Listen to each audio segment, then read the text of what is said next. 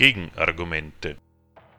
Informationen zu unseren Sendungen und unsere Kontaktadresse findet ihr auf unserer Homepage www.gegenargumente.at.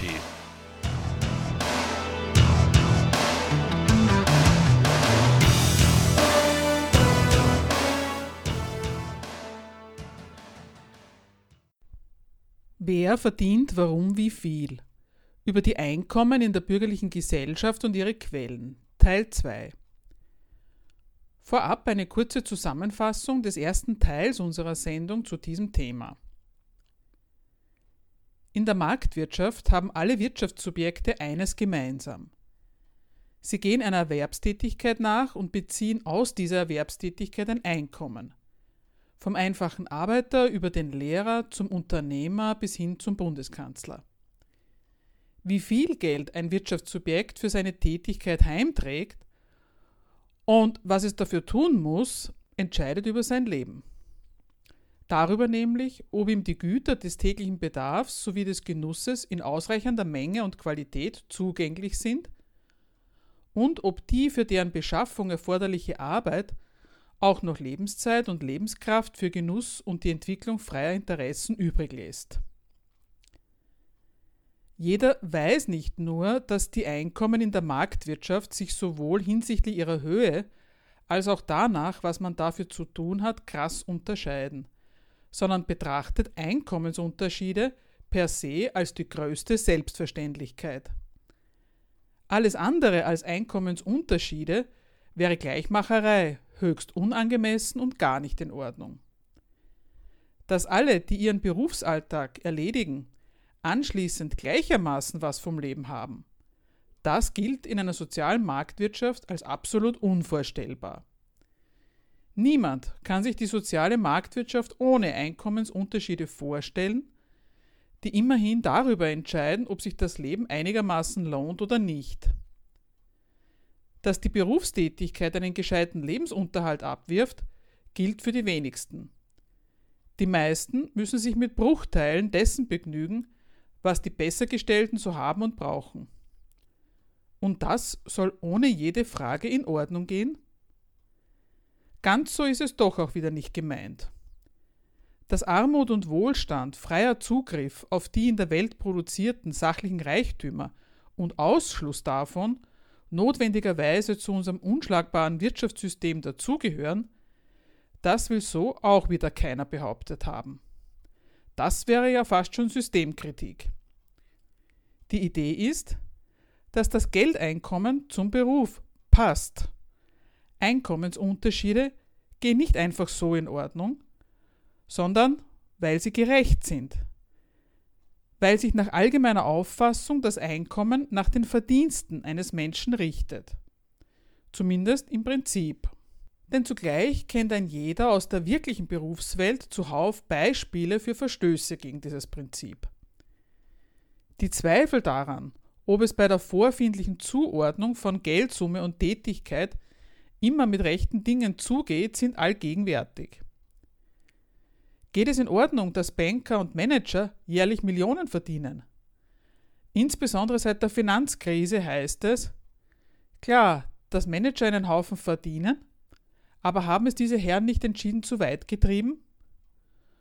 So fragen kann man nur, wenn man einerseits vom großen Unterschied zwischen dem kleinen Gehaltsempfänger und dem Topmanager weiß, andererseits aber zwischen den beiden eine Gemeinsamkeit ausfindig macht, die einen Vergleich ermöglicht.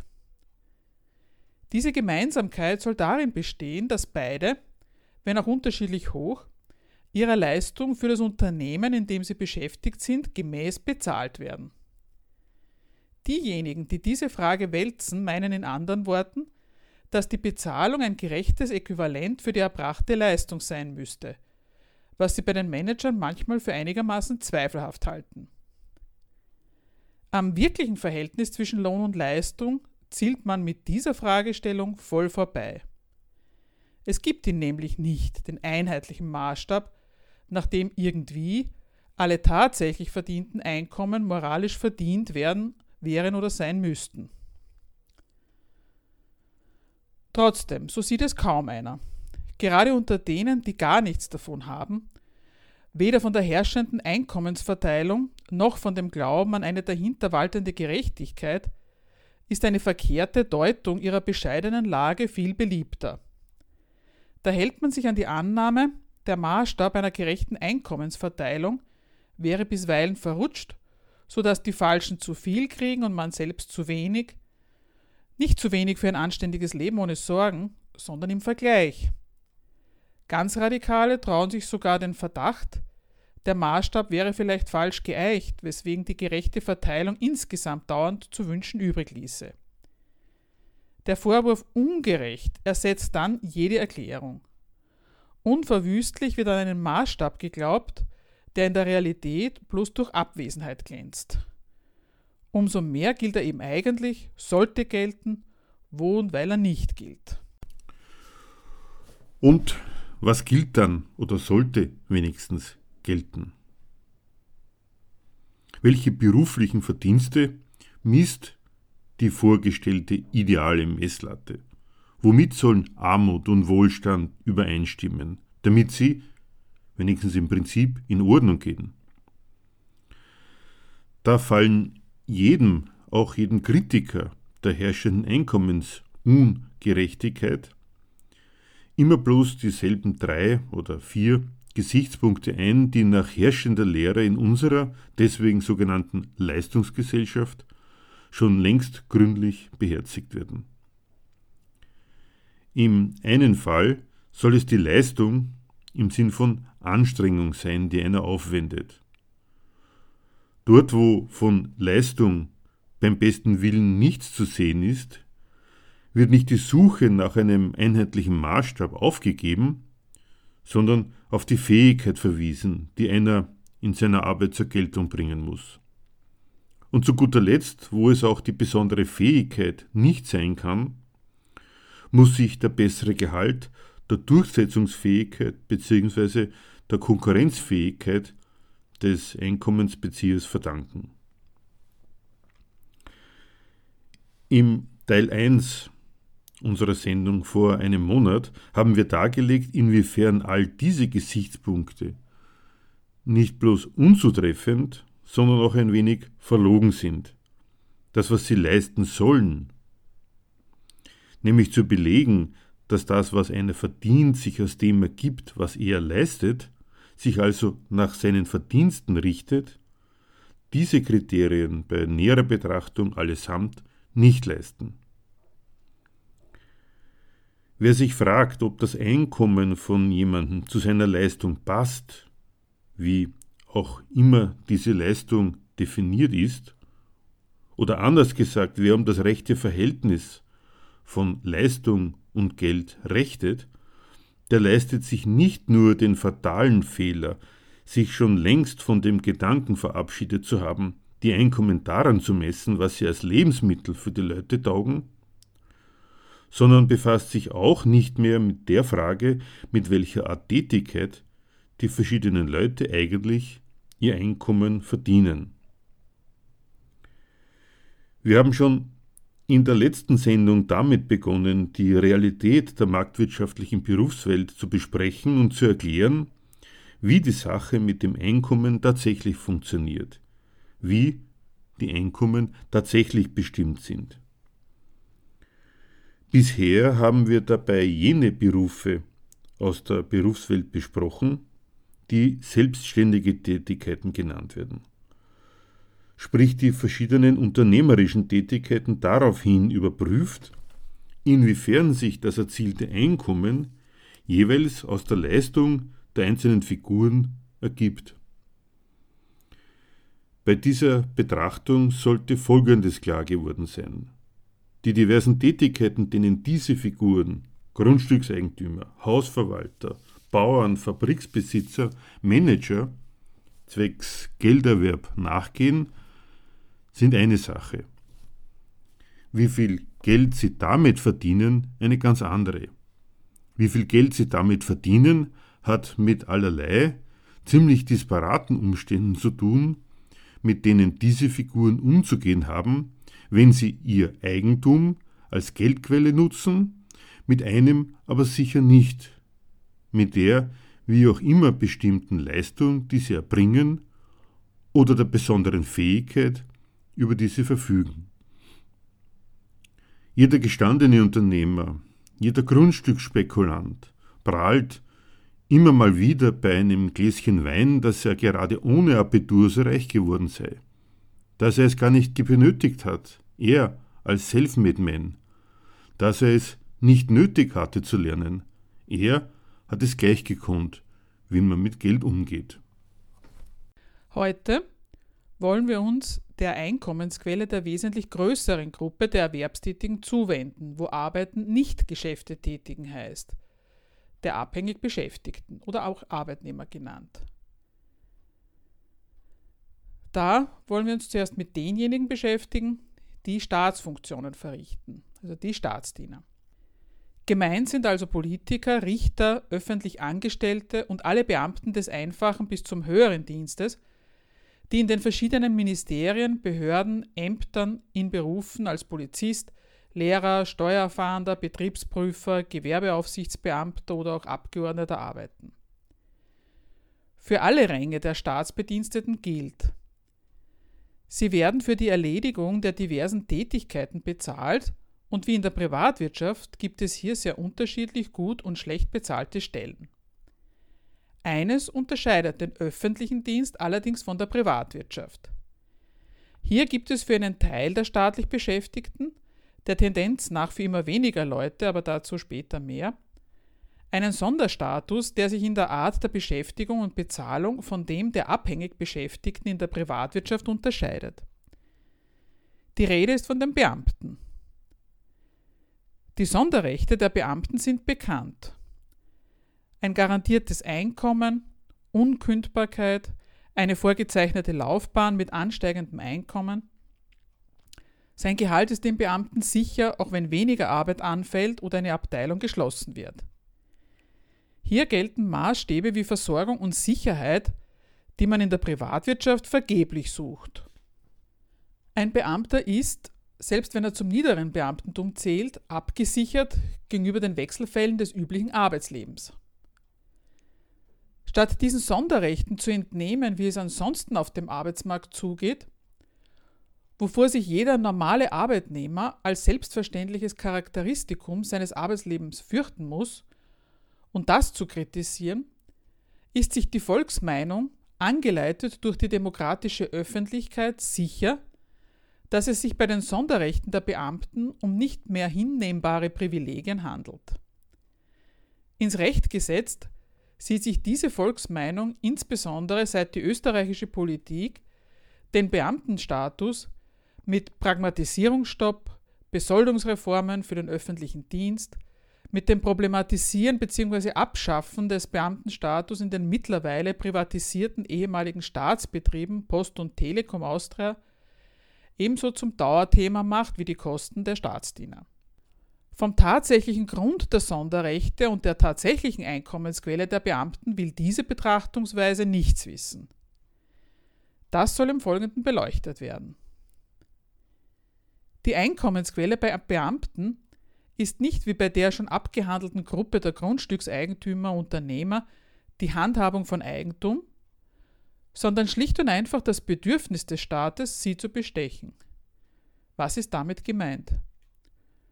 Wofür bezahlt der Staat seine Beamten? Beamte erbringen in ihren Berufen die unterschiedlichsten Leistungen. So mancher Lehrer hat einen nervenaufreibenden Job und mancher schiebt im Rathaus eine ruhige Kugel oder auch nicht. Davon ist in der Besoldungsordnung für Beamte nicht die Rede. Da geht es zunächst um ein besonderes Beschäftigungsverhältnis. Worin besteht es? Beamte werden in ein Amt berufen. Mit der Ernennung zum Amtsträger geht der Beamte ein Dienst- und Treueverhältnis gegenüber seinem Dienstherrn ein. Der Beamte verpflichtet sich, sein Amt gewissenhaft, gerecht, uneigennützig, unparteiisch und zum Wohl der Allgemeinheit zu erfüllen. Diese Treue gelobt der Beamte seinem Dienstherrn ausdrücklich mit seinem Amtseid. Der Dienstgeber Staat geht offenbar davon aus, dass dieser Beruf eine besondere Charakterfestigkeit erfordert. Der Dienstherr namens Staat weiß, warum er seinen Staatsdienern diese Charakterfestigkeit abverlangt. Die brauchen sie wegen der besonderen Aufgaben, die sie zu erledigen haben. Der Beamte nimmt die mit seinem Amt verbundenen und in Verfassung, Gesetzen und Verordnungen niedergelegten Hoheitsaufgaben wahr und exekutiert in seinem Zuständigkeitsbereich Erfordernisse des Allgemeinwohls gegenüber den Bürgern. Dazu trifft er Ermessensentscheidungen, die den allgemeinwohldienlichen Sinn des Gesetzes konkretisieren. Damit entscheidet er, was welchem Bürger zusteht, was er darf und was nicht. Das ist einerseits ein Job, der wie jeder andere zum privaten Gelderwerb ergriffen wird. Dass das zugleich kein Job wie jeder andere auch ist, wissen alle Beteiligten.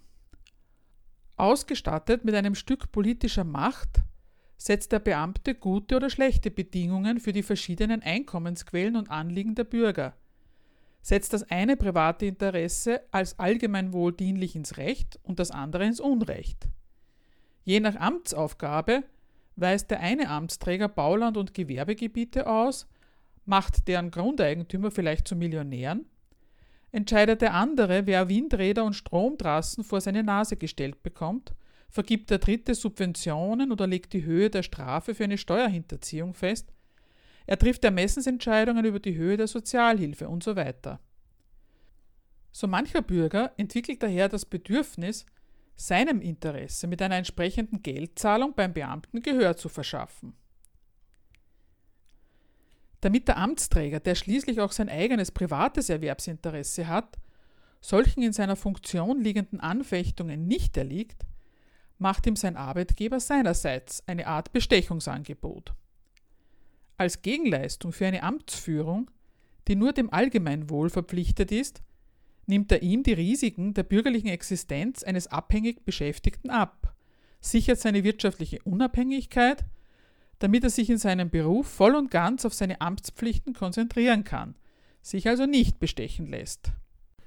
Selbiges gilt im Übrigen auch für die Bezüge der Berufspolitiker. Vom Parlamentarier bis zum Bundeskanzler und Bundespräsidenten. Auch wenn Abgeordnete ihre Bezüge mit dem Verweis auf ihre vielen Termine und ihre lange Arbeitswoche verteidigen, für diese Anstrengung werden sie nicht bezahlt. Sie machen die Gesetze, an die sich die Bürger halten müssen, Gesetze, die das eine Interesse ins Recht setzen, das andere ins Unrecht. Das macht sie in ganz besonderem Maß interessant für Bestechung. Auch für die Abgeordneten gilt aber, sie sollen keinem Sonderinteresse zu Diensten sein, sondern einzig und allein ihrem staatspolitischen Gewissen folgen. Die Bezüge und Diäten, die ihnen zustehen, sollen ihre Unabhängigkeit sichern, also verhindern, dass sie der Versuchung der Korruption erliegen. Da dies trotzdem nicht ausbleibt, der Gesetzgeber ist der Realist, ergänzt er die besondere materielle Ausstattung seiner Amtsträger um entsprechende Kontrollmaßnahmen. Deshalb sorgt er zum einen mit einer gesetzlichen Regelung des Lobbyismus für die erforderliche Transparenz, zum anderen schafft er eigene Antikorruptionsbeauftragte. Zur Abschreckung wird außerdem Bestechlichkeit noch unabhängig von ihrer strafrechtlichen Relevanz als Dienstvergehen geahndet, das je nach Schwere zum Verlust des Beamtenstatus führen kann. Dabei sorgt der staatliche Arbeitgeber nicht für alle seine Bediensteten auf gleichem Niveau. Es gibt eine Beamtenhierarchie mit unterschiedlichen Einkommen. Wie viel an Gehalt der Staat dann auf welcher Hierarchieebene für angesagt hält, das unterliegt politischem Ermessen, auch mit Blick auf die Durchschnittseinkommen vergleichbarer gesellschaftlicher Positionen in der Privatwirtschaft. Da tun es in den unteren Rängen dann auch recht mickrige Gehälter, je weniger Macht eine Beamtenfunktion auf sich konzentriert, je näher sie wie etwa beispielsweise die einfachen Verwaltungskräfte, ganz gewöhnlichen Jobs abhängig Beschäftigter nahe kommen, desto mehr schmilzt die Differenz im Einkommen dahin. Insgesamt achtet der Staat darauf, dass ihn die Leute nicht zu viel kosten, den Staatshaushalt nicht mehr als notwendig belasten. Angesichts der unsicheren Arbeitsverhältnisse in der Wirtschaft muss hier der sichere Beamtenstatus als hinreichendes Privileg für eine ordnungsgemäße Pflichterfüllung reichen.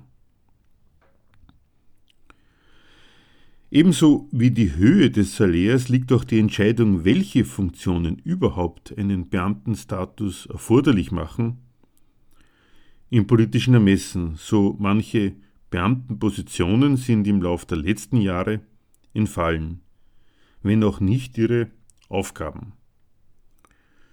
So sieht sich beispielsweise in den Lehrerzimmern mittlerweile eine immer geringer werdende Zahl pragmatisierter Lehrkräfte, einer entsprechend größer werdenden Zahl an Lehrkräften mit befristetem oder auch unbefristetem Dienstvertrag gegenüber. Ein weiteres Beispiel für äh, solche politischen Konjunkturen und haushälterischen Gesichtspunkte sind Post und Telekom Austria. Seit ihrer Privatisierung entfällt bei Neuanstellungen der Beamtenstatus für ganze Berufszweige, die gleichen Arbeiten werden nun von Lohnarbeitern in den bekannten unsicheren Arbeitsverhältnissen verrichtet.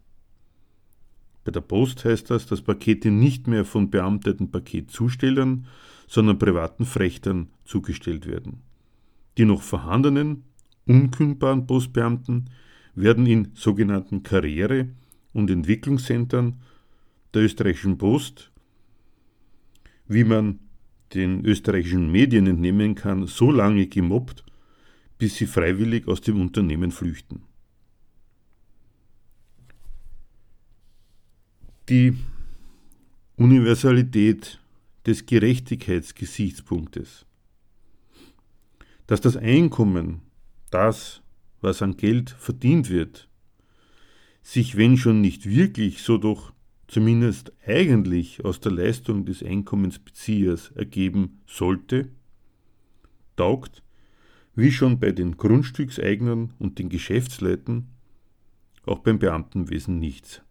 Die Leistung des Beamten im Sinne von, wie sehr strengt er sich an, wie sehr verausgabt er sich, was bringt er an Fähigkeiten mit und so weiter, ist auch bei ihm nicht der Grund seines Einkommens. Dafür wird er nicht bezahlt.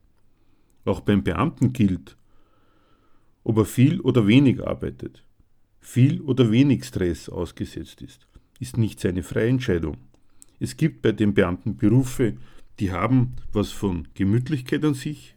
Es gibt aber auch Berufe, die haben den Charakter einer gewaltigen Nervenbelastung und Tretmühle an sich. Auf alle Fälle ist auch hier kein Gleichklang von Anstrengung und Entlohnung festzustellen. Eines steht mit Sicherheit fest. Auch wenn der Wiener Bürgermeister Michael Häuptl es selbst vielleicht wirklich anders sieht, gemeint ist sein Sager im heurigen Jahr anlässlich der Debatte über eine Erhöhung der Lehrerarbeitszeit, Zitat, wenn ich 22 Stunden in der Woche arbeite, bin ich Dienstag Mittag fertig, dann kann ich heimgehen. Zitat Ende. Ein Lehrer mit 22 Wochenstunden, Unterricht, Korrekturen, Unterrichtsvorbereitung, Lehrerkonferenzen, Elternsprechtage und so weiter arbeitet allemal mehr als ein Bürgermeister oder Minister. Der verausgabt sich garantiert mehr. Andererseits ist aber nicht abzustreiten, dass der Bürgermeister der Bundeshauptstadt Wien sowie seine Politikerkollegen, Bundeskanzler, Bundesminister usw. Ein schönes Salär bekommen, das sich mit Garantie nicht ihrer Anstrengung oder ihrer Fähigkeit verdankt. Wenngleich natürlich nicht abgestritten sein soll, dass auch dieser erlesene Personenkreis ab und an auch ein bisschen Hetze hat. Politiker müssen glatt von einem Termin zum nächsten eilen. Sprüche wie den eben zitierten absetzen, Kiertage und sonstige Feste besuchen, neue Bahnhöfe eröffnen, Botschafter empfangen, Reden halten, Interviews geben, öffentlich darum streiten, wem die Macht gebührt, sprich dauernd Wahlkampf führen. All das kann für den einen oder anderen schon noch anstrengend sein. Auch bei Politikern gilt, ihr Einkommen ergibt sich nicht aus ihrer Tätigkeit, was man allein schon daran merkt, dass sie, wenn sie nicht mehr gewählt werden, draußen sind. Dann hat der Politiker sich zwar angestrengt, genützt hat seine Anstrengung dann aber nichts. Also wird die Anstrengung auch nicht der Grund für das Einkommen sein, sondern sein Erfolg, der darin besteht, ins Amt zu kommen.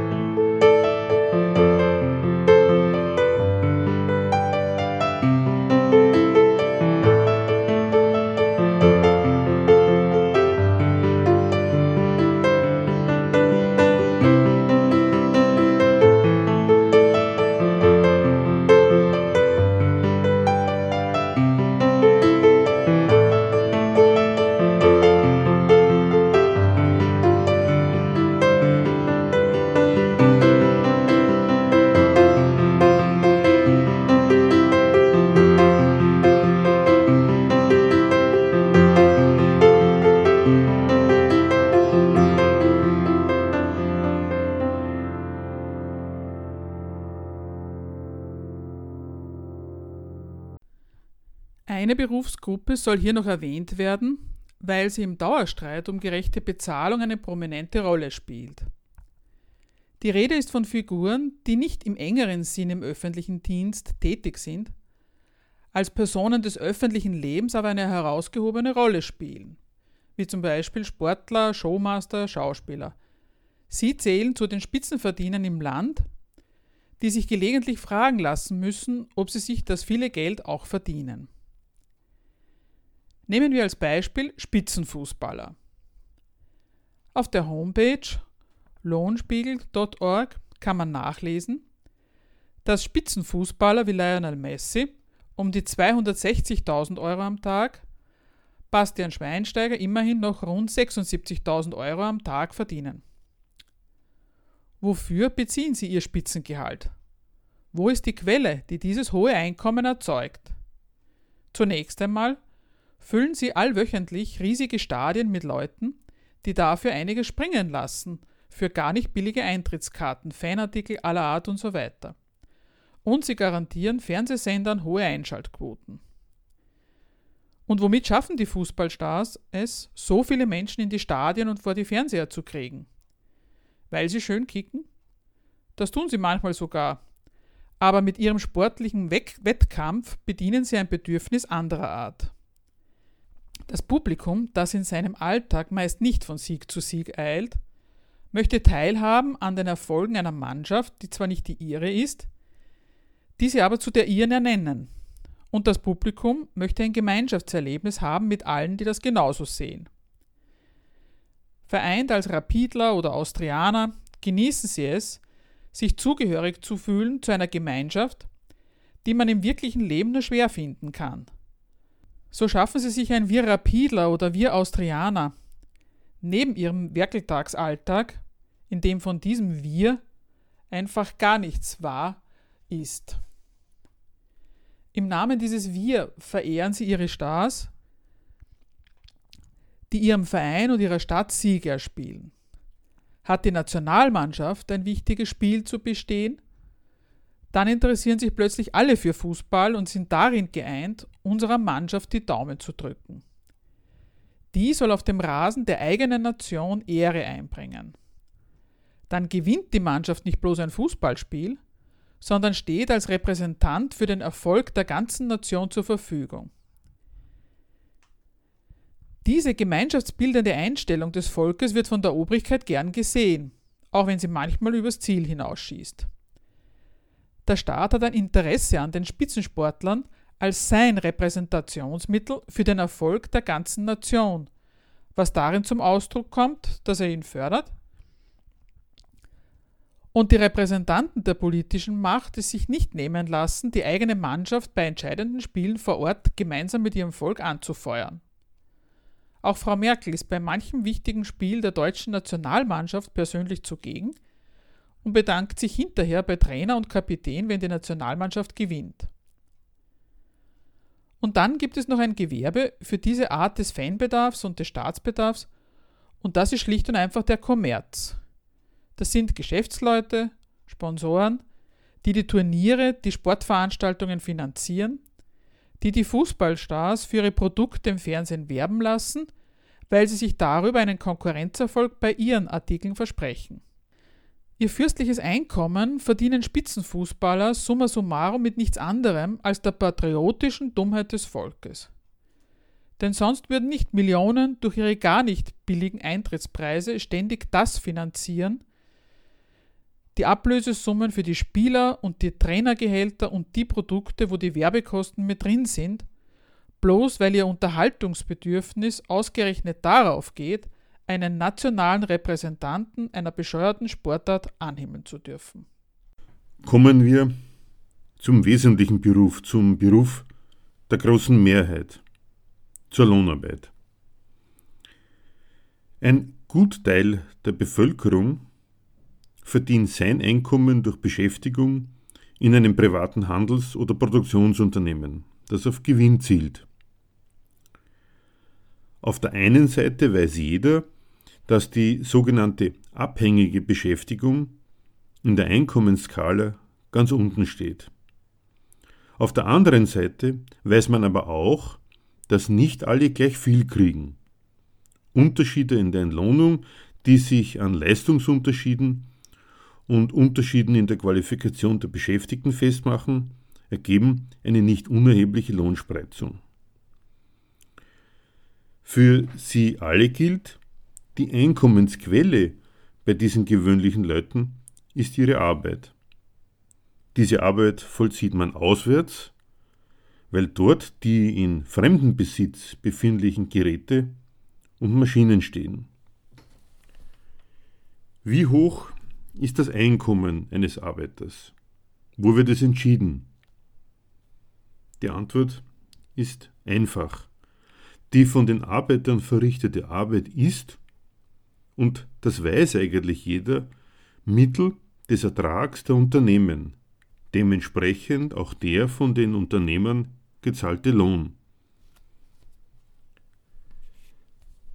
Alles Wesentliche, sowohl in Sachen Kritik der Verhältnisse als auch in Sachen Zurückweisung der Argumente von Vertretern der Einkommensgerechtigkeit ist damit eigentlich schon gesagt. Wenn die Einkommensquelle des Arbeitnehmers als Mittel des Ertrags der Firma kalkuliert wird, und zwar sowohl nach der Seite des geforderten Einsatzes als auch nach der Seite des Lohns, der zu verdienen ist, dann ist der Bestimmungsgrund dieses Einkommens eines sicher nicht, das, was der Arbeitende zum Leben braucht. Die Leistung ist in jeder Firma die bloße Bedingung fürs Einkommen. Dargestellt wird es aber immer genau andersherum. Weil einer etwas leistet, verdient er das, was er verdient, und weil der andere etwas mehr leistet, verdient er auch mehr. In Wahrheit verhält es sich genau umgekehrt. Schon ob er überhaupt etwas leisten kann, liegt nämlich gar nicht in der Entscheidungshoheit des Arbeiters, sondern hängt davon ab, ob es den Arbeitsplatz, den er braucht, auch gibt. Das entscheidet sich einzig danach, ob dieser Arbeitsplatz dem Unternehmen nützt. Am klarsten und deutlichsten merkt man das an den Arbeitslosen. Die kommen nur dann und nur zu den Bedingungen in den Besitz ihrer Einkommensquelle, die diejenigen diktieren, die im Besitz der Produktionsmittel sind. Nur unter der Bedingung finden Arbeitgeber und Arbeiter zusammen, dass sich die Arbeit für den Besitzer der Produktionsmittel rentiert. Der Arbeiter mag sich anstrengen und leisten, so viel er will. Ist diese eine, alles entscheidende Bedingung nicht erfüllt, läuft nichts. Das heißt aber nicht, dass es nicht auf die Leistung ankommt, bloß eben nicht in dem Sinn, dass die Leistung den Lohn begründet. Es verhält sich umgekehrt. Der Arbeitnehmer kriegt einen Lohn und dass er ihn verdient, muss er durch seine Leistung beweisen. Die Leistung, die ein Arbeiter bringen muss, ist in Form des Arbeitsplatzes festgeschrieben und an diesen Arbeitsplatz ist der Verdienst geknüpft, den derjenige erhält, der ihn ausfüllt. Bringt er mehr, sofern sein Arbeitsplatz das überhaupt zulässt, nützt ihm das gar nichts. Bringt er die geforderte Leistung nicht, fliegt er. In keinem Fall ist er der Herr der von ihm erbrachten Leistung. Jede Beanspruchung der Leute, das, was sie zu tun haben, wird derart in Euro und Cent übersetzt. Es gibt also ein umfassendes Regelwerk der Beschaffenheit von Arbeitsplätzen nicht nur im Hinblick darauf, wie die Maschine funktioniert, die er zu bedienen hat, wie der Raum zu beheizen ist, wie viel an Zugluft zumutbar ist und so weiter, sondern auch in Gestalt von kollektivvertraglich festgeschriebenen Bedingungen, die festlegen, wem, wann, für welche Leistung welcher Lohn zusteht, das Verhältnis von Leistung und Lohn festschreiben. Dieses Regelwerk, besser das Wissen um seine Existenz, ist die ganze Grundlage der Vorstellung, der Lohn würde sich aus dem begründen, was einer in der Fabrik oder im Büro leistet. Daraus speist sich auch die Frage, ob es denn im Verhältnis von Lohn und Leistung wirklich immer mit rechten Dingen zugeht. Wer so nach der Gerechtigkeit des Lohns, den der eine oder andere kriegt, fragt, will im Regelfall gar nicht mehr wissen, wie denn die Zuordnung von Lohn und Leistung in den Kollektivverträgen tatsächlich beschaffen ist. Dieses Verhältnis von Lohn und Leistung ist nämlich genau umgekehrt, wie es diese Gerechtigkeitsvorstellung unterstellt. In den kollektivvertraglichen Bestimmungen ist eine Einsortierung der verschiedenen Tätigkeiten in Beschäftigungsgruppen nach den Kriterien der zu verrichtenden Tätigkeiten und der erforderlichen Berufsausbildung festgeschrieben. Der Mindestlohn eines Arbeiters bestimmt sich entsprechend seiner Einstufung in eine dieser Beschäftigungsgruppen und nach der Anzahl der von ihm erworbenen Beschäftigungsgruppenjahre. Jeder, der von einem Unternehmen beschäftigt wird, hat in eine der im Vertrag der jeweiligen Fachgruppe vorgesehenen Beschäftigungsgruppen einsortiert und entsprechend dieser Einsortierung entlohnt zu werden. Diese Sortierung bedeutet gerade nicht, dass jeder, der die aufgeführten Qualifikationen vorweisen kann und der bereit und in der Lage ist, sich entsprechend ins Zeug zu legen, auch schon einen Anspruch auf den jeweiligen Lohn hat.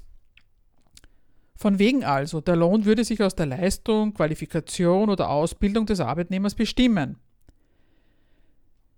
Irgendeine Art von Rechtsanspruch auf einen aus der eigenen Leistung abgeleiteten Lohn ist gerade nicht gemeint. Was immer einer, einer gelernt hat und wie immer er sich anstrengt, eine entsprechende Entlohnung hat er deswegen noch lange nicht. Wenn in seinem Betrieb ein Arbeitsplatz der seiner Qualifikation entspricht, gar nicht existiert, sondern bloß solche, für die nur eine geringere Qualifikation verlangt wird, nützen ihm weder Leistungsbereitschaft noch erworbene Qualifikation. Inwiefern ist also das tatsächliche Verhältnis von Lohn und Leistung genau umgekehrt, wie es die Gerechtigkeitsvorstellung unterstellt? Alle in den Kollektivverträgen angeführten Tätigkeiten, Fähigkeiten, Anstrengungen usw. So sind nie so zu lesen, dass sie, wenn sie die Arbeitskraft mitbringt, einen bestimmten Lohn erbringen würden, sondern umgekehrt. Den entsprechenden Lohn gibt es nur, wenn erstens die betreffende Tätigkeit vom Unternehmen tatsächlich gebraucht wird und zweitens nur unter der Voraussetzung, dass die Arbeitskraft die am jeweiligen Arbeitsplatz geforderte Leistung auch tatsächlich erbringt. Es ist noch schlimmer. Bei der kollektivvertraglich vorgesehenen Einordnung in festgeschriebene Beschäftigungsgruppen als Bedingung dafür, dass der so eingeordnete den festgelegten Lohn kriegt, handelt es sich um ein einziges Definieren des Lohns nach unten. Mit dieser Einordnung ist nämlich zugleich auch festgelegt, unter welchen Bedingungen man den bisherigen Lohn nicht mehr erhält. Macht sich ein Betrieb durch ein neues Produktionsverfahren von einer bislang benötigten Qualifikation unabhängig, führt dies bei den davon betroffenen Arbeitern wie automatisch quasi sachzwanghaft zu einem, zu einem entsprechenden Lohnverlust. Aber der Lohn wird durch das System der Kollektivverträge noch in einem ganz anderen Sinn nach unten definiert. Jede Tätigkeit wird unter Bezugnahme auf Anforderungs- und Qualifikationsmerkmale wie gefordertes Bildungsniveau, Berufserfahrung, Entscheidungsverantwortung in der Wertigkeitsskala platziert. Am weitesten oben sind Jobs, an denen ein akademischer Abschluss und Berufserfahrung und Eigenverantwortung und und und gefragt sind. Dadurch ergibt sich, dass an den meisten Arbeitsplätzen reichlich Leistungsmerkmale fehlen. Die Beschäftigten mögen an ihren Arbeitsplätzen noch so intensiv werkeln.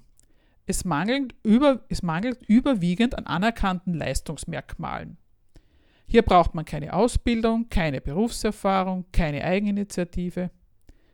Zwar will der Arbeitgeber solche Leistungen an diesen Arbeitsplätzen gar nicht haben, die kollektivvertragliche Einordnung macht daraus ein Defizit an Leistungsmerkmalen und Ausfallsgründe für den Lohn. Am größten ist der Mangel an Leistungsmerkmalen an den Arbeitsplätzen, die die Unternehmen seit jeher am schlechtesten bezahlen. Ganz unten im Arbeitsbewertungssystem landet regelmäßig,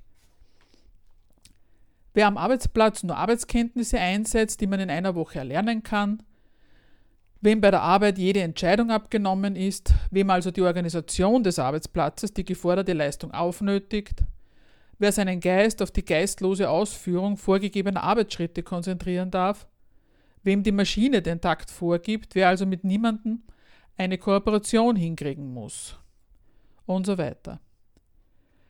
Das sind bekanntlich die Jobs, die den Menschen gerade ein Maximum an Anstrengung abverlangen. Das gilt aber nicht als leistungsrelevant im Sinne der Wertigkeitsskala. Er schaut so aus, als werde nur ein halber Mann gefordert, dem schließlich nicht nur ein Studium erspart blieb, sondern dem in der Arbeit auch noch das Denken abgenommen wird. Das Interesse der Unternehmen, für puren Verschleiß von aller Weltsarbeitskräften am wenigsten zu bezahlen, erfährt darin volle Anerkennung. Und zwar in verfremdeter Fassung. Es wird so getan, als ob sich diese schlechte Bezahlung, wie bei allen anderen auch, haargenau aus der Tätigkeit ableiten ließe, die da verrichtet wird. Das eine ist, dass es zum Betriebsalter gehört, dass Kapitalisten ihr mit ihrem Eigentumstitel gesetztes Verfügungsrecht über die Produktionsmittel dazu nutzen, das Verhältnis von Lohn und Leistung ständig zu ihren Gunsten zu verändern und derart die Profitabilität ihres Kapitals zu erhöhen. Sie ändern laufend Produktionsabläufe und Produktionsverfahren, schaffen neue Maschinerie an, sodass immer weniger Leute immer mehr an gewinnbringend verkaufbarem Produkt liefern. Die Tätigkeiten, die die große Mehrzahl der Beschäftigten zu erbringen hat, werden dabei zusehends einseitiger und intensiver gestaltet. Für das Kapital ist das eine Gelegenheit, auch am Lohn zu seinen Gunsten zu drehen. Die damit einhergehende Emanzipation von der Qualifikation der Arbeitnehmer nutzt es dann auch noch, um am Lohn zu drehen. Das Resultat ist eine dem Unternehmerinteresse an möglichst billiger Arbeit geschuldete Hierarchisierung der gezahlten Löhne. Dass sowas aber abgewickelt wird, als wir suchen uns als Tarifpartner, Gewerkschaften und Unternehmer einen Katalog einer gerechten Zuordnung von Inanspruchnahme des Körpers, der Aufmerksamkeit, des Geistes und so weiter und der Cents und Euro, die man für die eine oder andere Leistung kriegt, beziehungsweise für die eine oder andere nicht in Anspruch genommene Befähigung nicht kriegt, darauf kommen nur Gerechtigkeitsfanatiker wie die Gewerkschaften, die an nichts mehr Gefallen finden, als an einer echten, schönen Hierarchie des Lohnes, wo jeder, der auf seinen Lohnstreifen schaut, weiß, zu welcher Gruppe er gehört und dass er das, was er verdient hat, auch tatsächlich verdient.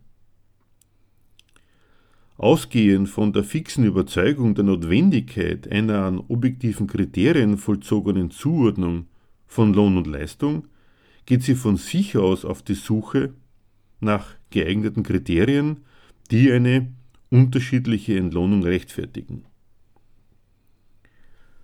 Die detaillierte und durchaus kleinliche Zuordnung von Tätigkeiten und einem auf Cent genau bestimmten Geldbetrag, dass etwa, um ein Beispiel zu nennen, einem Kleindruckmaschinenmeister unter dem Papierformat 25 x 35 cm im ersten Jahr seiner Tätigkeit genau 431,16 Euro an Wochenlohn zustehen, einem wieder Kleindruckmaschinenmeister bis zum Format 36 x 52 cm, aber 440,66 Euro, nachzulesen auf der, im, im, im Kollektivvertrag des Druckgewerbes. Das ist das Resultat des Gerechtigkeitsfanatismus, wie ihn die Gewerkschaften aufgebracht haben und gemeint haben, gegen die Unternehmer im Namen der Arbeiter einsetzen zu müssen. Klar ist damit, dass auch die Gewerkschaft für den Lohn ein anderes Kriterium kennt und in Anschlag bringt als die Bedürfnisse der Lohnempfänger. In dem Maß, in dem es ihr gelungen ist und gelingt, diesen Standpunkt gegen das Kapital durchzusetzen, erzeugt sie dafür aber den Schein, dass das alles seine gute Ordnung hat, stehen doch Lohn und Leistung in dem Jahr für Jahr von ihr neu ausgehandelten, ganz und gar gerechten Entsprechungsverhältnis. Damit kriegt das Prinzip des Geschäfts der Unternehmer, möglichst viel Leistung für möglichst wenig Geld einzukaufen, die Form eines Streits von Tarifpartnern um das sachlich gerechtfertigte Verhältnis von Lohn und Leistung. Die Unterschiedlichkeit der Eingruppierungen anhand der vereinbarten Leistungsmerkmale selber dient als Beweis dass im Prinzip den Beschäftigten an den einzelnen Arbeitsplätzen Gerechtigkeit widerfährt. Schließlich ist keine Arbeit und daher kein Lohn wie der andere. Nichts weiter als die Tatsache, dass unter Mitwirkung der Gewerkschaft akribisch sortiert wird, beweist ihr, was da eigentlich zum Zug kommt. Jeder Arbeitsplatz bringt genau den Lohn, der der Leistung entspricht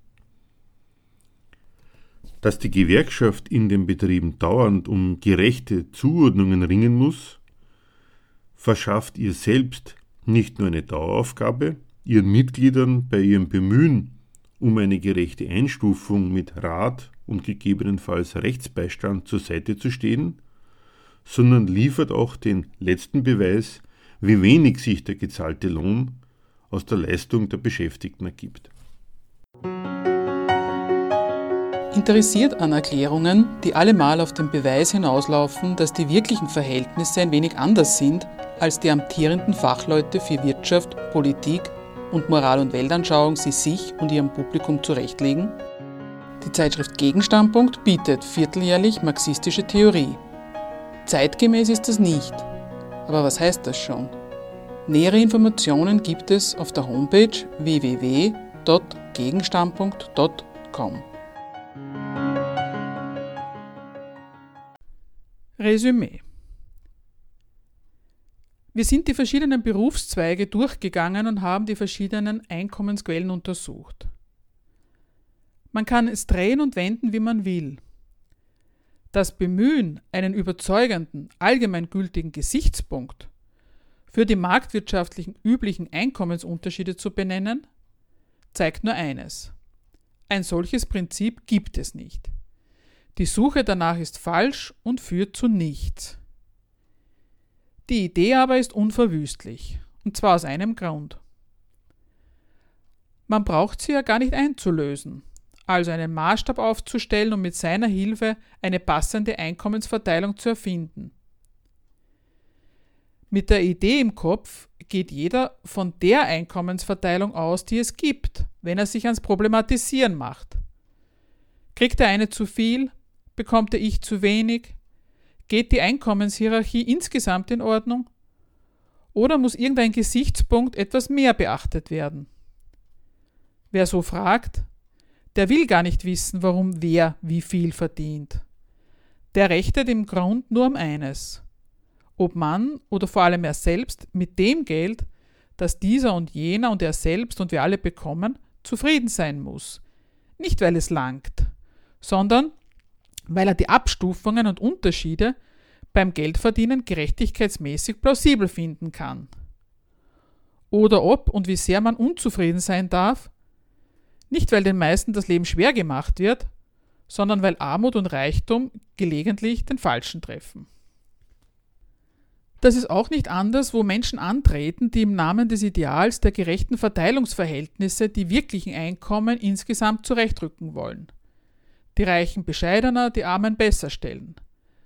Das ist geradezu ein Kennzeichen linker Opposition und zum Inbegriff der Kapitalismuskritik geworden. Mit Kritik an der kapitalistischen Ökonomie hat das überhaupt nichts zu tun. Solche Verbesserungsvorschläge im Namen der Gerechtigkeit wollen von der Ökonomie, also von den objektiven Gründen und Systemnotwendigkeiten, aus denen die einen in Geld schwimmen und die meisten von diesem Stoff zu wenig haben, ausdrücklich nichts wissen. Schon dieses bisschen Theorie ist linken Weltverbesserern immer zu unpraktisch und weltfremd. Zweifellos. Viel besser stehen sie mit ihrer Gretchenfrage an die marktwirtschaftliche Einkommenshierarchie, gerecht oder ungerecht, da.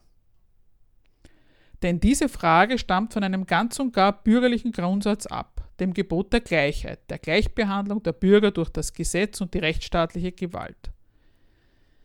Dieses Prinzip des bürgerlichen Staates haben Linke in ihrer Rührung über das kapitalistische Elend bloß ein wenig übertrieben, nämlich so, als müsste auch noch Armut und Reichtum unter den Oberbefehl eines vom Staat verordneten Lastenausgleichs fallen. Dieser kleine Verstoß gegen den wirklichen Aufgabenkatalog der bürgerlichen Staatsgewalt ist aber auch nicht weiter schlimm. Denn im Namen desselben Grundsatzes der fairen Gleichbehandlung aller lassen sich die Linken mit ihrer Übertreibung auch immer wieder in ihre systemgemäßen Schranken weisen. Auch sie huldigen dem Lehrsatz jedem das Seine und lassen sich durch die Verhältnisse, die es nun einmal gibt, darüber belehren, wie viel das Seine bei Lohnarbeitern und Staatssekretären, Unternehmern und Postbediensteten so ungefähr jeweils ist. Deswegen sind sie auch gegen Gleichmacherei in der Einkommensfrage, finden nur manche Differenzen fehl am Platz und andere zu groß. Dafür finden dann rechte Gesinnungsgenossen manche Einkommensunterschiede schon längst viel zu klein. Und damit ist alles beieinander, um auch auf höchster politischer Ebene darüber zu rechten, ob das Volk jetzt verwöhnt ist oder schon noch ein bisschen Recht aufs Nörgeln hat.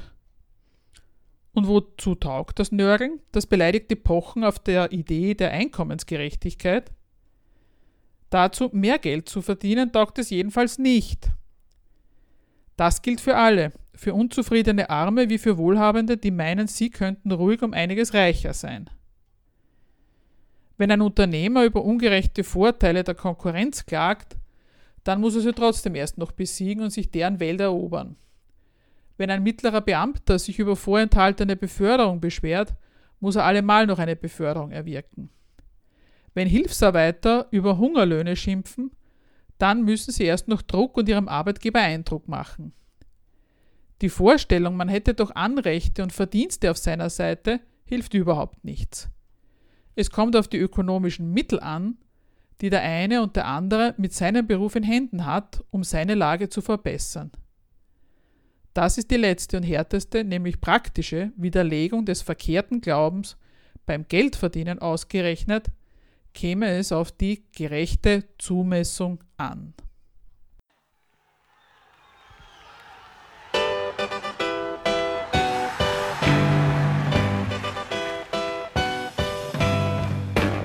Für Diskussionsbeiträge und Kritik zu unserer Sendung verweisen wir wie immer auf unsere Homepage www.gegenargumente.at.